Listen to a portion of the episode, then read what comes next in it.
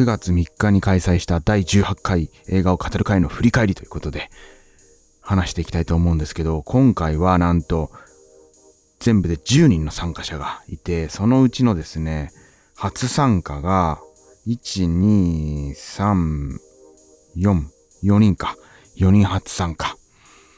で、1人は知り合いの人のツイッターから情報が流れてきて参加してくれたと。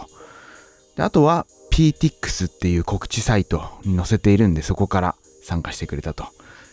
まあ、それ以外はあとは、普通に前回やったイベントとかで今度この日やるよっていうことでね、常連さんが来てくれたというような流れなんですけど、果たしてね、これを喋っている意味があるのかと。このポッドキャストを聞いて参加しようと思いましたっていう人とね、出会ってないんで、そういう意味では好き放題喋れるなということで、いかに前回の回がダメだったのかっていうことをね、言いたいんですけど、何もなく普通にスムーズに終えたと。で参加してくれた人たちもみんないい人たちだったんで、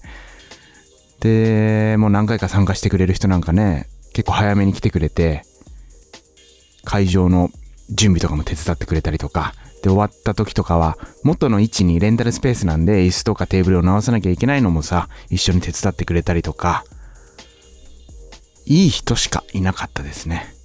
もう本当にそんな人たちにありがとうと言いたいです。なんか怪しい放送になりますよね。そんな風にさ、なんかありがとうってみんなに言いたい。気持ち悪いですけど、気持ち悪いんですけど、でも本当にそういう気持ちです。すべての生きている人たちに感謝をしていきましょうとか言う人いるじゃないですか。そういう人は嫌いなんですけど、そういう人の気持ちがね、こういうイベントをやればやるほど分かってきます。そんな素晴らしい回、そして素晴らしい人たち、どんな映画を紹介してくれたか、その映画自体もね、素晴らしい映画でした。じゃあ早速、純不動で、えー、紹介していきたいと思います。まず紹介された映画、魔女見習いを探してっていう2020年に公開された作品ですね。で、これは魔法少女アニメお邪魔女ドレミの20周年を記念して作られたアニメ作品だそうですよ。で、最初それを聞いてさ、お邪魔女のアニメ紹介すんの？ってこれ常連の人が紹介してくれたんですけど、お邪魔女かって思って話を聞くとね、聞けば聞くほど見たくなる。なぜなら、お邪魔女は出てこないというか、お邪魔女をかつて見ていた人たちが大人になって、どんな風になっていったかっていうさ、あくまでもお邪魔女は、みんなの思い出の中の過去の一つの作品として扱われてるだけで、そのお邪魔女をかつて見ていた人たちがどういう風な状況になっているかということを描いてるらしいです。これはね、非常に見たくなったし、結構割と、えー、アマプラとかでも見れるんじゃないかな。だからお邪魔女を見て見た方がいいですかっていうことを聞いたんですけど、別に見なくても楽しめますよって言っていたんで、自分はね、お邪魔女世代ではないんで、その時も言ったんですけど、魔法使い、サリーちゃん世代なんでね。そしたらね、もっと、もっと古いでしょってなりますけど、ここでね、もうちょっといい例えしたかったんですよね。自分は魔法使いサリーちゃん世代っていうよりもさ、もうちょっとみんなが共感するようなお邪魔女に近い何か例えができたらよかったななんで、そんなね、反省点がありました。あ、そんなことはね、どうでもよくて、とにかく気になる作品だし、アニメだからね、見やすいですよ、きっと。ちょっとこれから見たいなと思う、そんな作品でした。続いて、2006年に公開された、リトル・ミス・サンシャインっていう作品ですね。これは自分も見たことがあって、あらすじは、美少女コンテストに出場することになった娘を会場に連れて行くため、まあ、ボロいバスで旅をすることになったフーバー一家の面々。ところが道中はトラブルだらけで家族の中は崩壊寸前になっていくということで、で、家族って言っても、おじさんとかさ、そういう人たちも一緒にいて、で、薬中であったりとかね、まあいろいろこう、心に闇を抱えた人たち、そんな闇を抱えた人たちが、家族で一緒に旅をしていく中でどうなっていくかっていうことで、で、見終わった後は痛快っていう言葉がね、まさにぴったりの作品でしたね。で、まあ、成功ではないんですよ。成功はしないけど、でも家族の絆は深まるというかさ、痛快に深まるというか、そういう作品で非常にこれはね、未だになんか疲れた時におすすめの映画何ですかって言われたら、これをおすすめすることもあるぐらい、非常に面白い作品だったと、今でも思い出すと、笑けてくるような作品でしたね。で、続いて、ミッション8ミニッツ。これは、2011年に公開された作品ですね。これね、永遠と同じ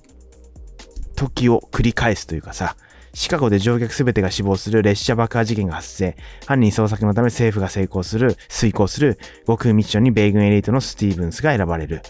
で、自己犠牲者の事件発生8分前の意識に入り込み、その人物になりすまして犯人を見つけ出すという作戦で、必ず8分後には爆破が起こり、元の自分に戻るということで何度も繰り返す。タイムループものと言ってもいいかもしれないですね。そんな作品だそうです。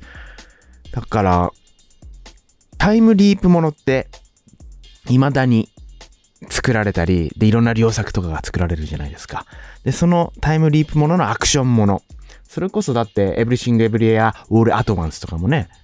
タイムリープ、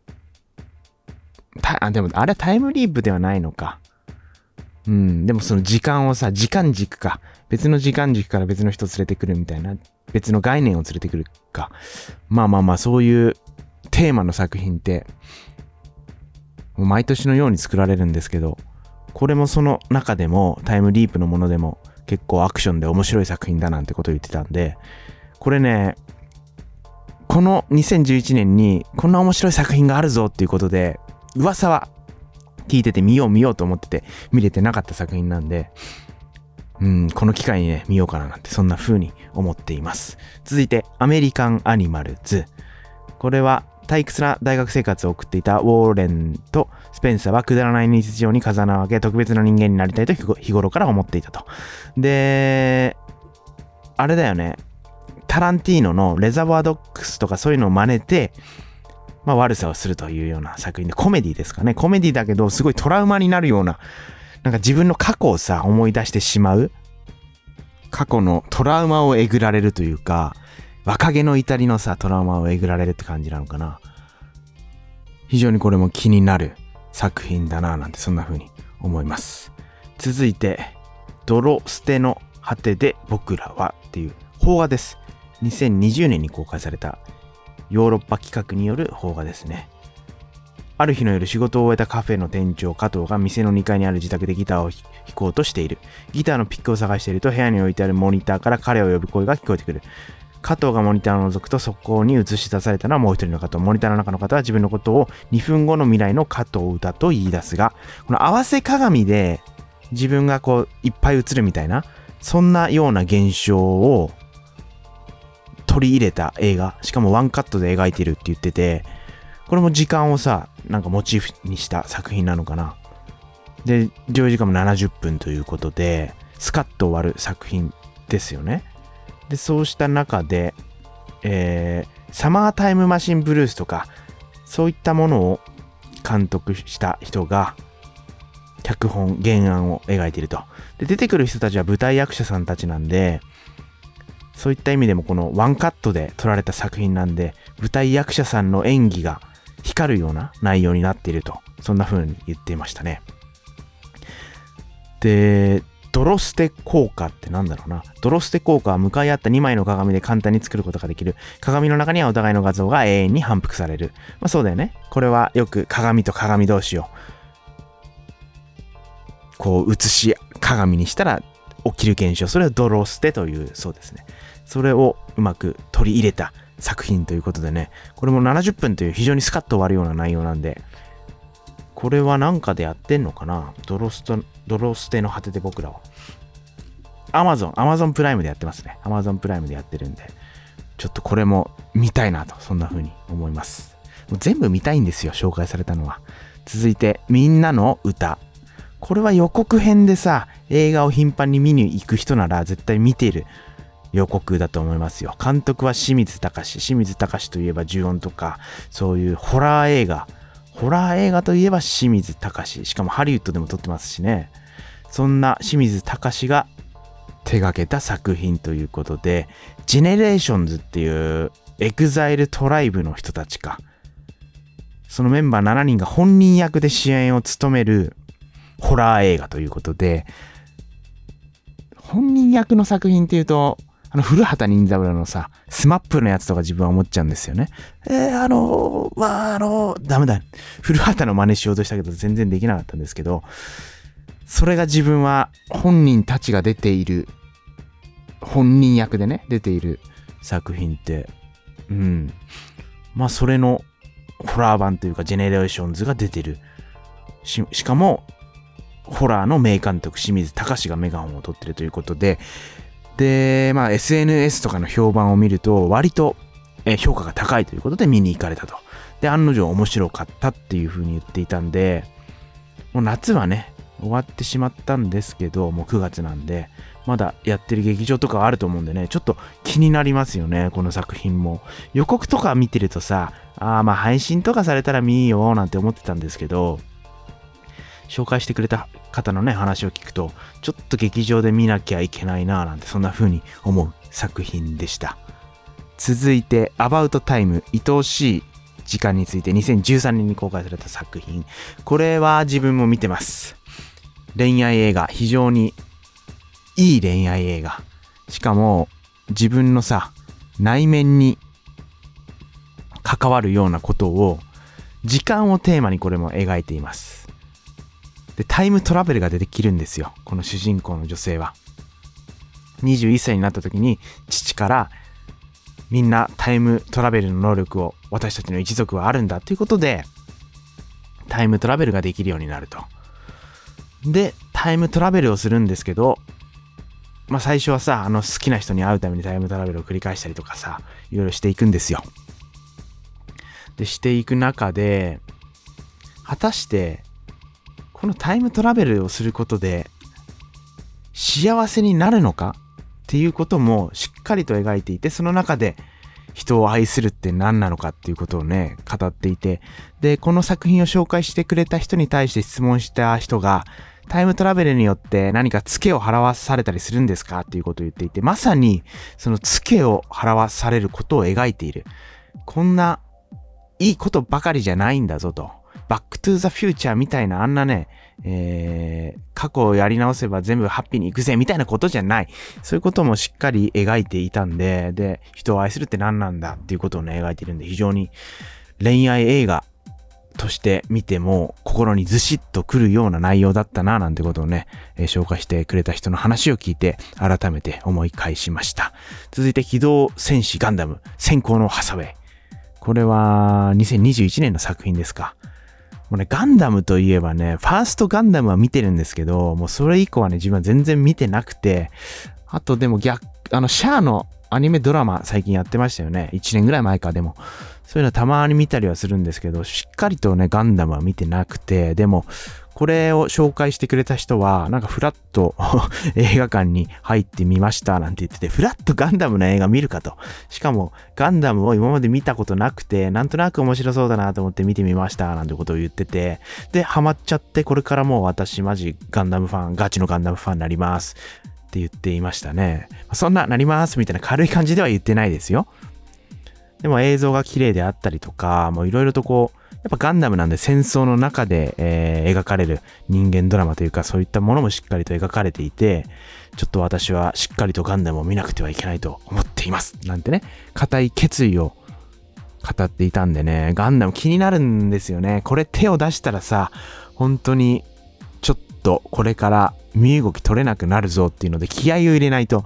見れないからね。これもまあ見たいんですけどね。ちょっと折を見てチャレンジしてみたいなと、そんな風に思います。続いて、ブロークバックマウンテン。2005年に公開された作品で、紹介してくれた方はもう何度も何度も見返しているぐらい非常に大好きな映画だっていう風に言ってましたね。監督がさ、アン・リーっていう人で、ハルクとかも撮ってたりとかさ、あとライフ・オブ・パイとか、あとはジェミニマンとかをね、撮ってるっていうので、作風がさ、いろんなの撮っているから、非常になんか、才能豊かな人なんだなっていう風に、アンリーっていう監督を今、ウィキペディアで見て思ってるんですよ。このブロークバックマウンテンは2005年に公開された作品としては、この当時はですよ、このゲイを扱った作品、惹かれ合う二人の男性の姿を描く。1963年から1983年まで20年間にわたり惹かれ合う二人の男性の姿を描くっていう風に、ウィキペディアに書いてありますし、そう、この当時ね、自分も記憶にあるんですよ、この映画が。あのー、王様のブランチか。王様のブランチでさ、あの女性の人、ハーフの人、なんだっけ、あの、純烈と、純烈の人と結婚した、名前が出てこないな、あの、映画、映画評論家というかさ、映画を紹介してくれる、出てこねえな、名前がちょっと調べますよ、頑張って今。えー、王様のブランチ映画で出てくるから。リリコだ、リリコ。そう、リリコ。リリコが、ブロークバックマウンテンをなんか紹介していたっていうイメージがあって、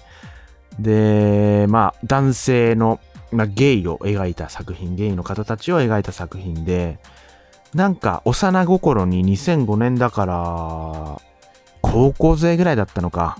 なんかさ、ちょっと、見たくないななんてそんな風に思った作品だったんですよ。ちょっとあるじゃないですか。特に男子校にいたんで、男子校にいたんで、これ見たらちょっと自分はなんかおかしくなってしまうんじゃないかっていう風に。それぐらいまだ、えーゲイもう少し時代が進むとボーイズラブとかさ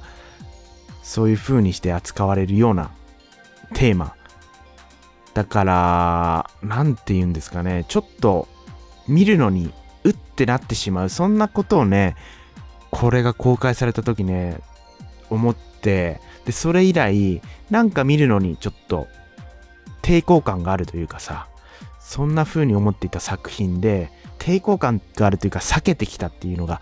適切かもしれないんですけど、でもすっごいいい映画だっていうことをね、聞いていたんで、いつか見よう、いつか見ようと思っていて、紹介してくれた方がいたんで、これをきっかけにね、ちょっと、見てみたいなって、そんな風に思いますね。2005年当時はやっぱさっき言ったように、まだまだゲイの話っていうのは、差別的に思う人たちもたくさんいましたし、そうした中でアカデミー賞も取りましたからね、非常に先駆的な作品だったんじゃないかなってね、改めて思いますね。続いて、アステロイドシティ。これ自分が紹介した映画で、これね、アステロイドシティすごい楽しみに見に行ったんですよ。9月1日のさ、公開。で、仕事が18時に終わって、で、20時20分の回。よし、これ俺行こうと思ってさ。で、一緒に見に行った相手がいるんですよ。で、一緒に見に行った相手が、まあ、職場にボランティアとかで来てくれる、手伝ってくれるようになったジェームスっていう、もちろんこれ仮名なんですけど、仮名でジェームスっていう、元海軍とかいたんだよっていう、47、8ぐらいかな。でもまあいろいろ事情があって、今は働いてなくて、で、ボランティアして、汗流して、で、ちょっと気分転換にそういうことをしてくれるっていうやつがいて、で、ちょうど自分の職場が引っ越しの時があって、で、弟が自分しかいなかったんで、そのジェームズが、じゃあ俺が一緒に手伝ってあげるよ、なんてことでね、結構一緒に過ごす時間が多かった時があって、そのジェームズは日本語が全然できないんですよ。日本語が全然できないから、まあ好きな食べ物は何とかさ、そんな簡単なやりとりをしてる中で、あ、そうだ、映画とか好きなのかなと思って、Do you like movie? みたいなことを聞いたんですよ。そしたら、最初は黒沢とか言ってて、ああ、俺も黒沢好きだよってことでね、七人の侍とかさ、面白いよねとか。で、ベスト映画は何っていう風に聞いたら、ウェス・アンダーソンが好きなんだって言って、おウェス・アンダーソンって自分も何本か見たことあるよってことで、ちょっと盛り上がったんですよ。で、盛り上がって、で、また別の日に会った時とか自分もウェス・アンダーソンのなんか作品とかを見て、おあれ面白かったよ、みたいなことを話して結構盛り上がって、で、今度ウェス・アンダーソンの新作が9月に1日に公開されるってことを話してて、あ、じゃあ一緒に行こうよってことでね、盛り上がって。で、俺チケット取っとくから9月1日一緒に行こうってことになって、で、仕事が6時に終わるから、じゃあその時間に来てもらって、で、8時20分の開始だったからその間、飯とか食ったりして、ちょっといろいろ散策しようぜなんてことで来てもらったんですよ。で、来たらさ、すごいベロベロの状態で来たんですよ。酒飲んじゃって酔っ払って。お前酒飲んでんのかと。で、なんか、すっごく今日が楽しくて、俺酒飲んじゃったよってジェームズが言って、おーまあいいよいいよ。お前絶対でも起きてろよなんてこと言って、でも俺は映画見るときは酒飲まないんだよ。ストイックに見たいからねとか言ってね。で、その後、まあ飯食って、で、まだ時間あったんですよ。1時間半ぐらい。そしたら、リラックスタイム、リラックスタイムだって言って、コンビニ行って、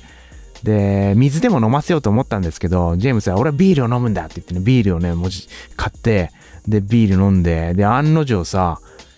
さらに酔っ払ってきて、で、もう一本ビール買うって言って、またビール買ってさ、しかもそいつビールをストローで飲むんですよ。ビールストローで飲むって一番酔う飲み方じゃないですか。で、まあ映画館行って、で、その前にそうだ、変ななんか豚の豚足みたいなのを、中国スーパーみたいなとこで買ってさ、これうまいんだ、一緒に映画館で食おうよ、この豚の豚足って言って。俺あんま映画を見るときにね、あんま食べながら見たくないんですよ。ポップコーンとかならいいですけど、その、映画館の売店で売ってるものじゃないものを食べたくないっていうか、ポップコーンって理にかなった食べ物なんですよね、映画館にとって。音もしないしさ。で、手で取れる。で、持ちやすいとか、いろいろこう、映画を見るために、ポップコーンが最適だなんてなってる商品なんでね。で、豚の豚足をさ、持って行って、で、コンビニで箸もらって、で、まあ映画開始になる前とかに自分はじゃあ豚足もらうよなんつって食べて、で、まあ映画が始まりましたと。で、始まった瞬間にさ、ジェームスはその豚足をさ、バリバリバリバリ食べ出して、で、さらにくちゃくちゃ言いながら食べるんですよ。うわ、うるせえなこいつとか思いながら、で、まあ、食べてる間は起きて見てたんですよ。で、しばらくして食べ終わって、で、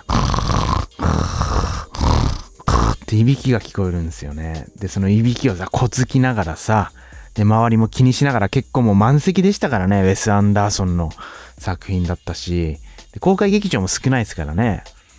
で、そんな中気を使いながら見てたらもう一切内容が入ってこなかった。っていうね、そんなね、苦い思い出を映画の回の時に話しましたということで、アステロイドシティ。そんな中でも、まあ、ウェス・アンダーソンっぽさはね、十分にありました。って言ってもね、本当にストーリーは、なんか喋れないです。ちゃんと見れてないんで。ということで、あとは最後に紹介されたレスラーという作品。このレスラーはさ、監督はダーレン・アラノフスキーということで、この監督も多才ですよね。こういうレスラーっていうような作品を撮ったりとか、まあ、あとは前回の映画の回でも紹介された、ちょっとわけのわからないマザーっていう作品とか、そういうレクイエム・フォー・ドリームとかね、そういう作品を撮っている中、このレスラーっていうのはミッキー・ロークのために作られたと言っても過言ではないぐらいの、非常にドキュメンタリー的なある種、ミッキー・ロークに焦点を当てて、ミッキー・ローク復活のための作品ということで、非常に泣けるんですよ。辛いんですよ。見てて。悲しくなるんですよ。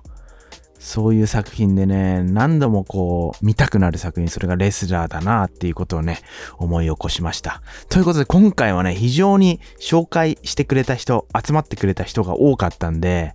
こんな時間でも30分近く一人で喋るっていうね、えー、果たしてこれ誰が聞くのか、そしてこれを聞いたことで映画を語る会の人は増えるのか、これを聞きましたってことでね、誰か来てくれると、非常にこれを語っている回があるなぁ、なんて、そんな風に、えー、思います。ということで、次回はね、一応やる日は決まってます。10月7日にね、やろうってことを、えー、終わった後の飲み会で、なんとなく決めたんで、気力があればやろうかなと、そんな風に思っています。ということで、えー、第18回の映画を語る会、9月3日神田で開催しましたね。神田で開催した回なんですけど、非常に、えー、盛り上がる、楽しい楽しい回だったなと、そんな風に思っております。ということで、10月7日映画を語る会をやろうと思ってるんで、ぜひご参加ください。